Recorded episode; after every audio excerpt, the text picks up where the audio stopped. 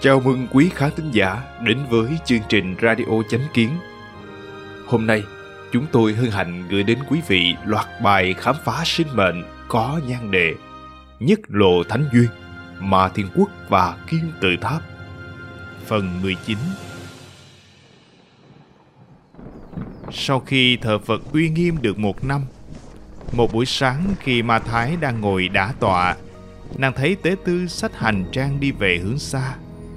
Bất cứ nơi nào ngài bước đến đều có ánh quang huy. Bóng dáng cao lớn của ngài trong vầng sáng làm ma thiên quốc cảm giác rất thân thương. Nàng nhìn theo bóng dáng ấy dần xa dần xa. Trong ánh sáng lấp lánh trong lòng má thái dâng lên nỗi niềm khó tả bất giác nàng rơi lệ mà thái biết đã đến lúc tế tư cần rời xa ma thiên quốc cần đem ánh sáng rọi chiếu khắp thế gian. Ma Thái nhanh chóng dừng đả tọa, vội vàng chạy về hướng kim tháp. Nàng thấy tế tư và thấy túi hành lý trên bàn. Ma Thái quỳ trước mặt tế tư, ngẩng đầu nhìn tế tư. Trong lòng dâng lên sự tiếc nuối không nguôi, nhất thời không nói nên lời. Tế tư đỡ Ma Thái đứng dậy, nói Công chúa, mỗi chúng ta đều mang theo sứ mệnh của mình mà đến. Sinh mệnh chúng ta đều có định ước với thiên giới. Xin công chúa hãy dùng tấm lòng rộng lượng và thanh thoát của người tu luyện để đối đãi với việc chia cách và hết thảy mọi thứ trên thế gian. Cố gắng giữ vững tâm thái của người tu luyện. Đức Phật đã gieo mầm hạt hoa sen thanh tịnh tại thế gian – qua ngàn năm sau, hạt sen này sẽ từ từ nảy mầm, khai hoa, sẽ tỏa hương khắp thế gian thiên quốc sẽ vì thế mà sinh cơ bừng bừng rực rỡ chúng sinh vì sự khai nở của liên hoa mà cũng tái sinh. Hết đời này tới đời khác, chúng ta sẽ lại có được liên hệ bằng những hình tượng khác nhau. Trầm trầm đại thiên, mê lạc nhân thế, nhi nữ thiên quốc. Trong khi chìm nổi trong nhân gian, trong nơi u minh, tự sẽ có bàn tay thánh duyên. Thiên biến vạn hóa, phá bụi trần, tìm lại liên hệ. Công chúa không bị ràng buộc bởi tình duyên thế gian. Vườn tiên phật quốc đợi chờ chào đón vị chủ thành khiết trở về. Công chúa nhất định phải luôn dùng cái tâm bình thản đối đãi với tất cả mọi việc thế gian. Ma thái gật đầu, một lần nữa bái chào tế tư. Tế tư lấy ra một bức thư, dặn ma thái giao lại cho ma lạc rồi sau đó rời xa ma thiên quốc. Đối với việc ra đi của tế tư, trong lòng ma thái mặc dù có sự tiếc nuối, nhưng nàng biết rằng có sự kết nối thâm sâu, có bàn tay vĩ đại vô hình, bản thân đã vô cùng may mắn. Trong lòng nàng, thầm cầu mong được gặp lại tế tư. Trong thư tế tư bảo với quốc vương rằng, mình đi chu du khắp chốn và sẽ trở về sau vài năm nữa trong vòng nửa tháng sẽ có một tế tư trẻ tuổi xuất hiện tại kinh đô hãy thỉnh mời ngài ấy làm tế tư của ma kim tháp. Mười ngày sau, một vị tế tư gió bụi phong trần đến kinh đô. Khi đang chăm chú ngắm kim tháp, đã được quốc vương đón tiếp và thỉnh mời làm tế tư của kim tháp. Năm tháng cứ lặng lẽ trôi qua, Ma Lạc cũng không chủ trì việc nước mà đã giao cho Ma Kỳ. Ma Thái lễ Phật tiến vào trạng thái tĩnh lặng. Hai anh em thường ngồi đã tọa thiền định. Khi Ma Thái 53 tuổi, sau một lần bái Phật, biết rằng mình sẽ không còn bao lâu nữa sẽ rời xa thế nhân. Nàng nhận được thần ý rằng Bởi lẽ các con đã xây dựng kim tháp, đã tạo dựng uy đức vĩ đại, kim tháp trong thế gian sẽ tồn tại 80 triệu năm. Đến thời mạt Pháp, khi Đại Phật truyền Đại Pháp sẽ nhắc đến tháp này. Vì kim tháp được Đại Phật nhắc đến nên phát quang minh. Đến lúc đó, những phần ký ức bị phong kín sẽ được khai mở. Hai anh em con sẽ viết ra nguồn gốc nguyên lai của kim tháp, báo cho thế nhân kim tháp là bất diệt. Sự an bài của thần cũng là bất diệt. Tất cả huyền cơ đều sẽ tự triển hiện. Ma Thái kể lại ý của thần cho anh trai. Không lâu sau thì qua đời. Ngày thứ ba sau khi Ma Thái qua đời, Ma Lạc nằm mộng gặp Ma Thái. Ma Thái nói, Anh trai, trong lòng em cảm thấy bất an. Hãy xây dựng cho em một công trình kiến trúc trấn tà, bảo hộ linh hồn em. Trong mộng Ma Lạc thấy một con sư tử uy vũ, có khuôn mặt giống như người. Sau khi tỉnh dậy, ông nghĩ đây chính là hình tượng của công trình kiến trúc trấn tà bảo hộ rồi. Khi Ma Lạc bái Phật, đã nhận được ý của thần rằng Điều khắc tháp Ma Ca Lợi Tha, xua đuổi tà ác, bảo vệ sự thiện lương và cùng tồn tại với kim tháp. Ma Lạc dựa theo ấn tượng trong mộng cho Nhã Liên họa ra hình tượng của công trình kiến trúc trấn thủ này. Đồng thời, tại phía đông nam vương đô, nơi tảng đá xuất hiện, có hình dáng nhô cao. Ma Lạc lệnh cho người khai mở lớp đất đá trên bề mặt khối đá. Những người thợ thủ công phát hiện rằng có khối đá rất lớn bên dưới. Họ vô cùng kinh ngạc, cảm thấy tảng đá này quả thật hiếm có Ma Lạc Ma Kỳ dẫn nhóm thợ thủ công tạ ơn thần Phật. Ma Kỳ lệnh cho thợ thủ công toàn quốc nhanh chóng đến Kinh Đô. Ông chọn ra 600 thợ thủ công để họ điêu khắc tảng đá. Hình tượng của công trình kiến trúc này có thân sư tử, khuôn mặt người, uy phong lẫm lẫm. Tên gọi vào lúc đó là Ma Ca Lợi Tha Tháp Tên gọi đơn ngắn gọn là Ma Lợi Tháp, tương ứng với hình tượng thần bảo hộ Ma Ca trên thiên thượng của Ma Thiên Quốc, chuyên bảo hộ người thiện lương, đối phó với thần ác, có tác dụng trấn thủ tránh tà. Khi tượng Ma Ca sắp được điêu khắc, Tế Tư Mông Cương quay lại đô thành, dân chúng cả thành đến gặp Mông Cương không ngớt Mông Cương thường đi lại dưới bức tượng Ma Ca. Nhã Liên nhìn thấy có hào quang sáng chói hiện lên trên bức tượng. Thần tiên khắp trời đều đang chăm chú theo dõi nhất cử nhất động của tế tư Mông Cương. Sau Ma Kỳ, lịch sử Ma Tiên Quốc đã trải qua 15 vị vua. Vị vua cuối cùng là Tịch Thiên. Khi Tịch Thiên được sinh ra, trong miệng ngậm một miếng kim loại nửa vòng tròn. Lúc ấy mây đen che khuất mặt trời, cát vàng bay đầy trời. Tế tư cho rằng đây là điềm dữ. Sau khi tịch thiên kế vị, ngu đần dốt nát, khoa trương vô độ, vương hậu đã nhiều lần khuyên nhủ đều không được, nên bà đã tự sát mà chết. Tịch thiên càng lúc càng phóng đảng, các tệ nạn xã hội khác nhau phát sinh càng lúc càng nhiều. Thuở ấy có nhiều bài đồng dao xuất hiện. Mô mẫu đoan chính, thiên hạ thiện lương, mô mẫu mở miệng, thiên hạ đói kém, mô mẫu mẹ của địa cầu, quản cả một phương, mô mẫu hiển linh, người phẩm hạnh đoan chính, nhìn thấy được sự uy nghiêm của mô mẫu, người tâm tính tà ác. Khi thấy mô mẫu, bà sẽ há miệng, một miệng trong rất xấu, có thể dọa người ta gần chết. Tịch thiên không giữ vương đạo, đồng dao vang vẳng khắp nơi, nhưng vẫn không biết hối cải, mà ngược lại còn tiếp tục phóng túng, sủng ái cung nữ, chiếm đoạt vợ của đại thần. Sau mỗi lần say rượu, lại đưa một nữ tử không trinh khiết vào trong kim tháp, đánh đập tế tư đang ngăn cản. Sau khi vào trong tháp, nghiêng ngã lão đảo, tay chỉ tượng Phật, trong lòng cảm thấy bất an, vội vàng rút lui. Hai ngày sau, tượng của Đại Phật to lớn không cánh mà bay, mà thiên quốc một phen hoảng loạn.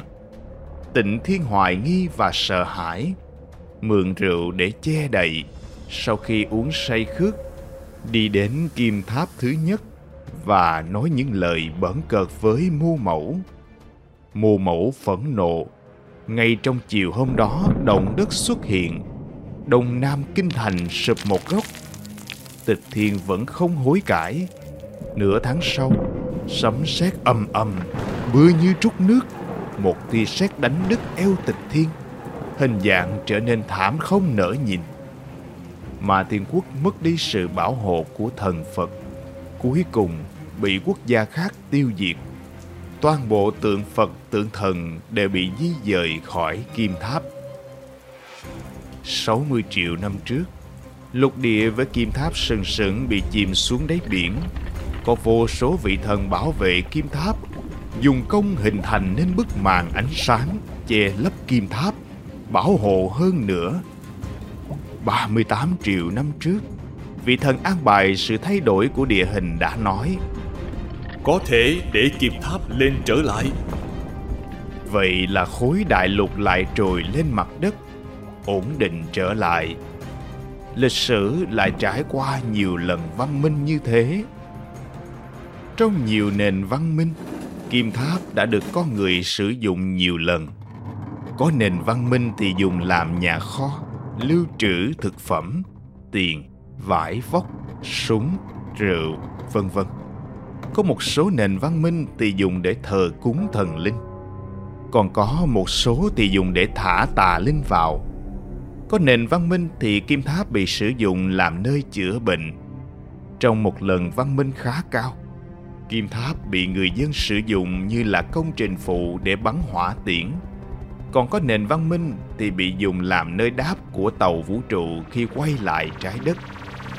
Những mục đích sử dụng này đều mang tính phá hoại khá lớn. Nhưng vì khi xây dựng kim tháp, nhờ Phật lực gia trì mà kim tháp có thể đứng vững không bị phá hỏng. Tiên sử lưu lại một cái gì đó đều không dễ dàng gì. Những gì có thể lưu lại là nhờ chính thần đã không ngừng bảo hộ chặt chẽ. Chỉ một chút nới lỏng mà đã bị tiêu hủy đến như thế. Những gì có thể lưu lại cũng là có nguyên nhân rất sâu xa. Trong các thời kỳ văn minh khác nhau, có những quốc gia khác nhau xây dựng kim tháp vì không có sự gia trì của Phật lực nên không thể lưu lại một cách hoàn chỉnh. Kim tháp lặng lẽ sừng sững mà trầm mặc, chứng kiến lịch sử, chờ đợi được hé lộ bí mật. Kim tháp trong nền văn minh lần này của chúng ta đã bị pharaoh Ai Cập dùng vào việc xấu, làm thành lăng mộ. Trong kim tháp bị các phù thủy thêm vào các bùa chú độc hại. Câu thần chú phát ra loại vật chất màu đen. Đây là sự bán bổ kim tháp. Pharaoh dùng kim tháp vào việc xấu, nên bị đánh vào địa ngục sâu và rộng khiến các vị thần thấy mà xót xa. Việc sử dụng kim tháp vào việc xấu cũng khiến cho con người hiểu nhầm mục đích sử dụng của kim tháp. Trong nền văn minh lần này, tháp Ma Ca Lợi Tha đã bị ác ý tạo thêm hình tượng con rắn giữa hai lông mày. Sau đó hình tượng rắn đó bị thần sét đánh trúng. Khi hoàng đế Napoleon của Pháp quốc tiến vào Ai Cập, trong mộng đã lĩnh ngộ ra được thần ý sau khi tỉnh dậy đã lệnh cho người bắn phá chỗ giữa lông mày của tháp ba ca lợi tha. Kỳ thực là xóa đi hơi thở và hình tượng còn sót lại của con rắn đó. Trong suốt cuộc đời của Napoleon, việc mở rộng lãnh thổ, thu thập văn vật và bảo vệ văn hóa là một trong những sứ mệnh của ông.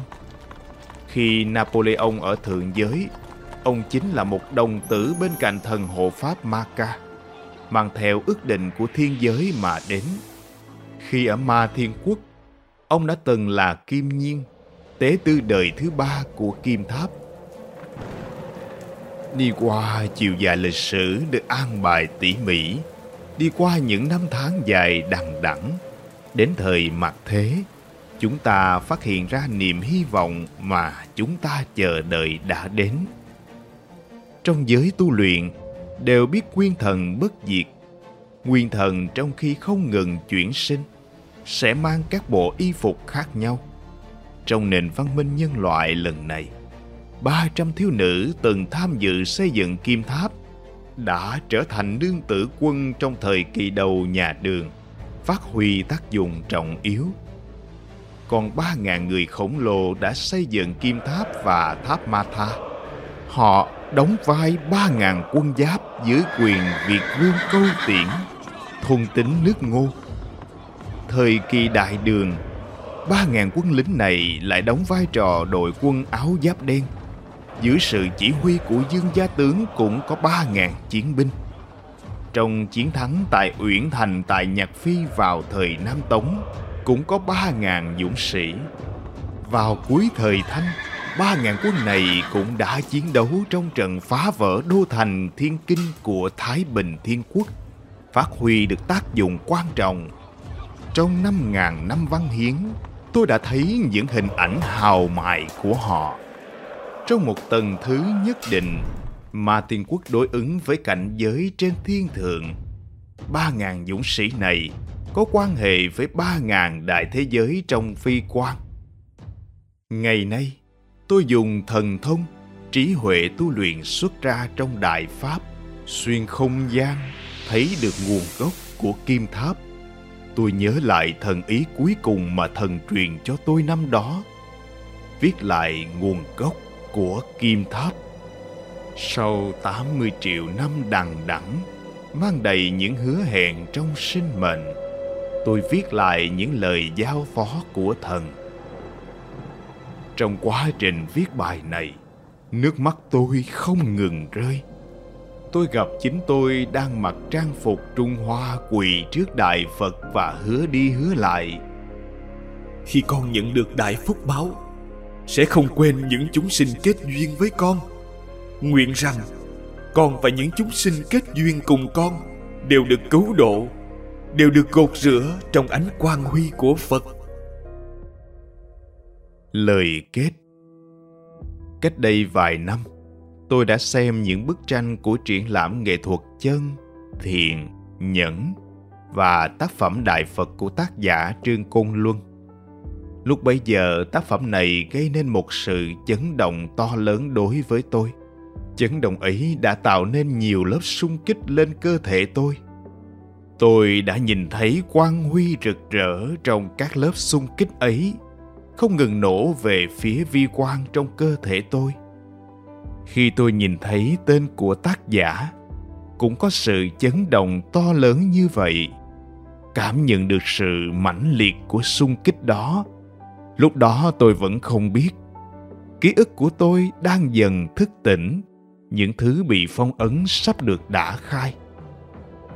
Trong lịch sử, những người khổng lồ đã xây dựng kim tháp. Ngày nay, chúng ta đã không còn nhìn thấy những người khổng lồ ấy nữa nhưng kim tháp và tượng nhân sư mà họ xây dựng thì vẫn còn tồn tại. Trải qua lịch sử lâu dài và trải qua vô số lần luân hồi, tôi hy vọng bài viết này có thể đánh thức những ký ức bị bụi trần che phủ. Kim tháp cổ xưa, đối ứng với thiên giới, đối ứng với pháp lý, đối ứng với toàn bộ sự vận hành trong hồng quang và vi quang bao hàm nhiều nội hàm khác nhau như vật chất, kết cấu, tinh thần, đặc tính, cơ chế, vân vân, cũng như mọi thứ vô hình, hữu hình.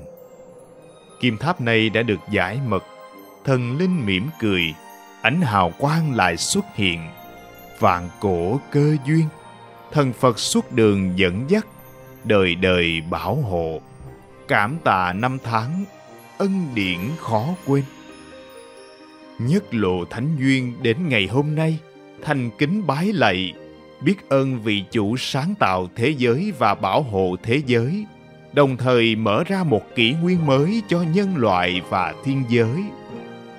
Thần phật luôn đồng tại với chúng ta. Lời tỏ lòng biết ơn của nhân gian, thiên giới có lời như sấm, trong tất cả những tiếng nói trong trời đất, lời nói mỹ diệu cảm động lòng người nhất chính là những lời nói tôn kính thần phật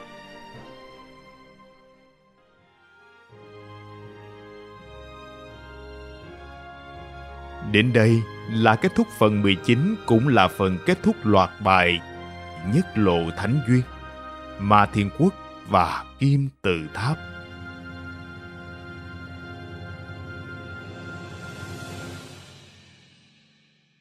Cảm ơn quý vị đã lắng nghe, quan tâm và đăng ký kênh Radio Chánh Kiến.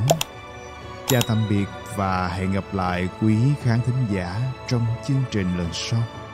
Kính chúc mọi điều bình an và tốt lành đến quý vị và người thân.